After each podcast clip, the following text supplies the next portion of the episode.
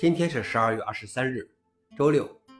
本期是 Link 中国硬核观察第一千二百二十四期，我是主持人硬核老王。今天观察如下：第一条，微软准备放弃其 Windows VR 平台。Windows Mix Reality 是微软为 Windows PC 构建 VR 生态的一次尝试，但遗憾的是，这项工作在过去几年中基本处于停滞状态。微软宣布将放弃它，并计划在即将发布的操作系统中移除该功能。虽然已经有几款为 Windows 混合显示打造的 VR 头显，但它们大多数是在2017年至2021年间推出的。OEM 厂商已经很久没有为它发布新的 VR 头显了。消息来源：Windows Center。老王点评：看起来 AI 宇宙比元宇宙更快到来。第二条是苹果公司想让 AI 直接运行在 iPhone 本地。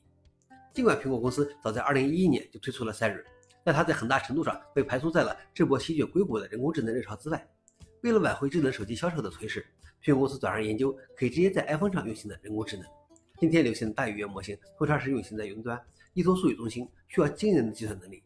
该公司的研究人员发表了一篇论文，LLM in Flash，提供了一种解决当前计算瓶颈的方法，为在内存有限的设备上有效推理 LLM 铺平道路，确保在个人设备上回答查询，而不将数据发送到云端，还可能带来隐私方面的好处。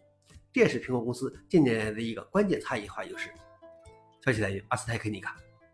老王点评：我相信可以在小型设备上运行的 AI 很快就会出现，也有可能会是一种分群式的群体 AI。